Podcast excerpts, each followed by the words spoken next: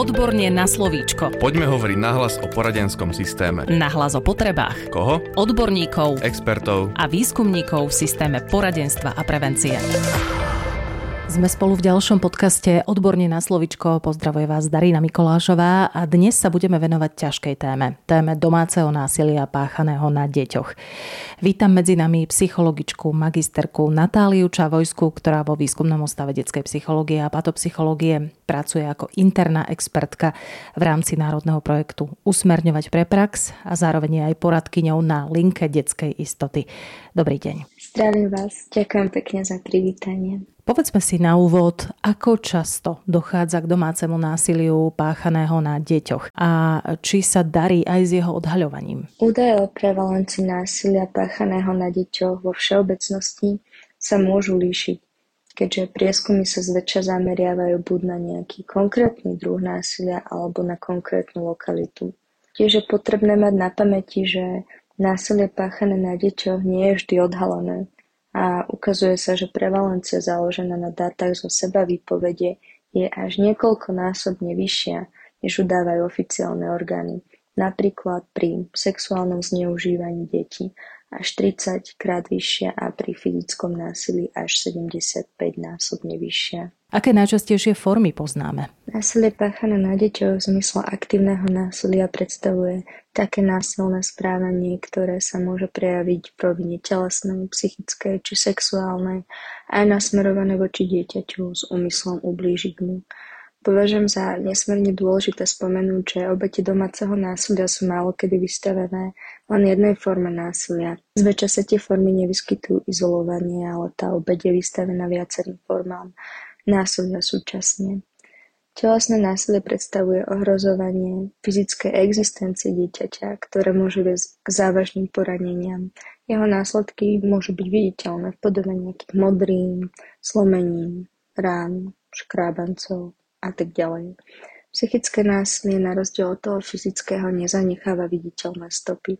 Môže zahrňať správanie, ktoré má veľmi negatívny vplyv na psychosociálny vývin dieťaťa, napríklad nejaké verbálne útoky, ponižovanie dieťaťa, vyvolávanie situácií, ktoré mu spôsobujú strach a útoky na jeho sebahodnotu. Sexuálne násilie je vystavenie dieťaťa nejakej sexuálnej činnosti alebo správaniu, pričom znovu považujem za dôležité poznamenať, že sexuálne násilie môže mať aj bezdotykovú formu, počas ktorej nedochádza k priamemu telesnému kontaktu, napríklad vystavovanie dieťaťa nejakým pornografickým obsahom. Samozrejme, takto správanie má závažný dopad na jeho psychosexuálny vývin. Pasívnou formou násilia je zanedbávanie. Za zanedbávanie považujeme nedostatok starostlivosti a neuspokojovanie potrieb dieťaťa, ktoré spôsobujú újmu vo vývoji dieťaťa alebo nejakým spôsobom ohrozujú jeho vývin. V súvislosti s násilím páchaným na deťoch je dôležité zmieniť aj Munchausenov syndrom, konkrétne Munchausenov syndrom by proxy. Domáce násilie môže byť manifestované v rôznych formách, tiež priamej a nepriamej. Počas toho nepriamého násilia nie je dieťa subjektom priameho zneužívania alebo nie je subjektom násilia priamo, ale je však svetkom násilia napríklad medzi rodičmi. A napriek tomu, že má počas takejto formy násilia pasívnu rolu, aktívne tú situáciu interpretuje a aj takéto násilie môže mať efekty podobné tomu priamemu. Spomenuli ste Münchhausenov syndróm. Vieme si o ňom povedať viac? Samozrejme, môžeme si o ňom povedať viac. Ide o syndrom, počas ktorého jednotlivec predstiera, zveličuje alebo si dokonca nejakým spôsobom navodzuje symptómy, tiež môže falzifikovať, falšovať výsledky lekárskych vyšetrení či testov. V kontexte tej námi rozoberanej témy násilia páchaného na deťoch je podstatný najmä Munchausenov syndrom by proxy. By proxy znamená, že je realizovaný prostredníctvom niekoho iného, čiže napríklad rodič môže predstierať alebo indukovať symptómy svojho dieťaťa Pričom motivácia takéhoto správania nespočíva v externých ziskoch, napríklad vo finančnom zisku, ale v tom samotnom prevzatí roli chorého, s čím sa viaže nejaká špeciálna pozornosť, starostlivosť a tak ďalej. Čiže napríklad v tom nami spomínanom prípade môže ísť o získanie obrazu vzornej a starostlivej matky, ktorá obetuje svoje potreby, svoj život pre svoje choré dieťa. Metódy tej indukcie symptómov sa môžu veľmi líšiť, môže ísť od zámerného vystavenia infekciám cez nejaké umyselné poranenie, akože až k falšovaniu tých lekárskych záznamov či výsledkov testov, napríklad um, takíto ľudia môžu vkladať krv do vzorky moču. Takíto jedinci sú ochotní nechať svoje dieťa podstupovať. Naozaj nepríjemné testy či operácie, No a niekedy um, odhalenie tej indukcie symptómov trvá aj roky, čo môže mať za následok naozaj závažné trvalé poškodenie niektorých telesných funkcií. A až v 10% prípadov končí tento syndrom smrťou dieťaťa. Obeťou domáceho násilia sa môže stať asi každé dieťa. Vieme však našim pedagogickým a odborným zamestnancom odporúčiť, čo všetko by si mali všímať? Aké sú typické prejavy detskej obete? Dieťa môže zneužívanie tajiť z rôznych dôvodov. V mnohých prípadoch dieťa nerozumie, čo sa deje. Bojí sa možných následkov, ktoré by mohli nasledovať po tom, čo sa o násilí niekomu zverí. Často za situácie viní seba a mnohokrát ten vzťah násilníka a dieťaťa obsahuje nejakú hierarchickú závislosť. A preto je nesmierne dôležité, aby pedagogickí odborní zamestnanci vedeli rozpoznať znaky možného násilia páchaného na deťoch. Fyzické zneužívanie sa môže prejavovať napríklad nevysvetlenými modrinami, zlomeninami, popáleninami, jazvami, obavami z rodičov či z návratu domov, strachom z kontaktu s dospelým či prejavovanou nedôverou voči dospelým, odmietaním pri snahe školy kontaktovať rodičov, psychosomatickými ťažkosťami, napríklad bolestiami brucha, napínaním na zvracanie bez nejakej zjavnej fyzickej príčiny či sebadeštruktívnym správaním.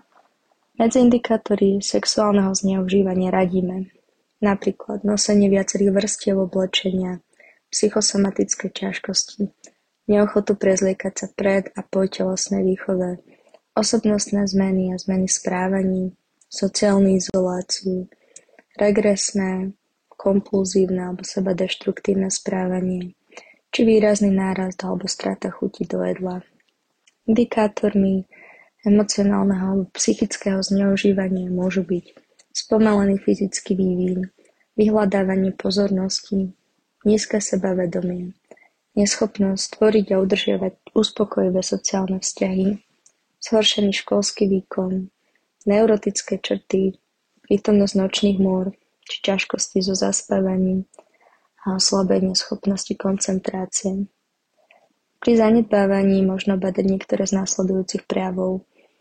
Obliekanie, ktoré nie je primerané veku žiaka alebo dieťaťa či aktuálnemu počasiu, neliečené zdravotné ťažkosti, slabá hygiena, časté vymeškávanie vyučovacích hodín, Skoré príchody do školy alebo neskoré odchody zo školy, neustály hlad, strata hmotnosti, skrývanie jedla, neustála únava, ťažkosti udržať pozornosť či úzkostné prežívanie. Vo všeobecnosti sa predpokladá, že domáce násilie páchané na deťoch sa odohráva v rodinách, ktoré majú nízku sociálnu a ekonomickú úroveň.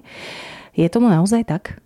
Násilie páchané na deťoch sa môže vyskytnúť v každej rodine bez ohľadu na sociálno-ekonomický status rodiny. Rodiny s nízkym sociálno-ekonomickým postavením však môžu byť vystavené vyššiemu riziku, pretože k výskytu domáceho násilia týchto rodinách môžu prispievať faktory, ako je napríklad častejšie vystavovanie stresu, nedostatok sociálnej opory, obmedzené zdroje a prístup k službám. Najviac ohrozené sú deti z rodín, kde sa vyskytujú ťažkosti s užívaním návykových látok a detí zo sociálne vylúčených skupín. Je však dôležité zdôrazniť, že násilie na deťoch môže postihnúť akékoľvek dieťa, bez ohľadu na jeho pôvod alebo socioekonomický status. Ako by mali pedagogickí a odborní zamestnanci postupovať v tom prípade, že nadobudnú dôvodné podozrenie? Pedagogickí a odborní zamestnanci by mali byť trénovaní na to, ako rozpoznávať príznaky násilia alebo zanedbávania a ako postupovať, ak majú podozrenie, že k násiliu dochádza. Prvým krokom je prejaviť záujem a pozornosť voči dieťaťu alebo žiakovi, vytvoriť mu bezpečný priestor, v ktorom má možnosť byť vypočuté. Je potrebné brať ho vážne a dať mu najavo, že ono za to, čo sa deje, naozaj nemôže a že nikto nemá právo mu ubližovať a že takéto správanie nemôže byť v žiadnom prípade tolerované. Je potrebné vysvetliť mu ďalší postup a s kým je potrebné informáciu zdieľať záujme jeho ochrany. Tiež je dôležité pracovať s možnosťami ochrany dieťaťa alebo žiaka a dbať na ohlasovaciu povinnosť, ktorá je našou morálnou i zákonnou povinnosťou. Dajte nám na záver aj nejaké podporné odporúčania, ako túto ťažkú situáciu vnútorne zvládnuť. Táto situácia môže byť pre všetkých zúčastnených veľmi náročná. Preto je dôležité podporiť dieťa a jeho rodinu, ako aj zamestnancov, ktorí sa s prípadom stretli. Žiadna zo spomenutých strán nemusí byť na takúto náročnú situáciu sama. Odporúčania pre odborných a pedagogických zamestnancov zahŕňajú napríklad získanie odbornej pomoci a podpory.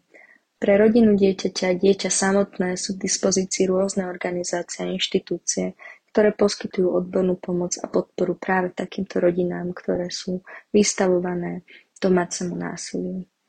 Často tou jedinou osobou, ktorá môže odhaliť domáce násilie je práve pedagogický alebo odborný zamestnanec. Preto je nesmierne dôležité, aby sme boli vnímaví a vedeli sme rozoznávať prejavy možného násilia a minimalizovať ohrozenie, ktorému je dieťa alebo žiak vystavený. To, že práve počúvate tento podcast je znakom toho, že vám situácia detí a žiakov nie je ľahostajná a za to vám ďakujem. Hovorila psychologička magisterka Natália Čavojská, ktorá vo výskumnom ústave detskej psychológie a patopsychológie pracuje ako interná expertka v rámci národného projektu Usmerňovať pre prax a zároveň je aj poradkyňou na linke detskej istoty. Ďakujeme veľmi pekne za rozhovor. Podcast Odborne na slovíčko sa realizuje vďaka podpore z Európskeho sociálneho fondu a Európskeho fondu regionálneho rozvoja v rámci operačného programu Ľudské zdroje. Odborne na slovíčko.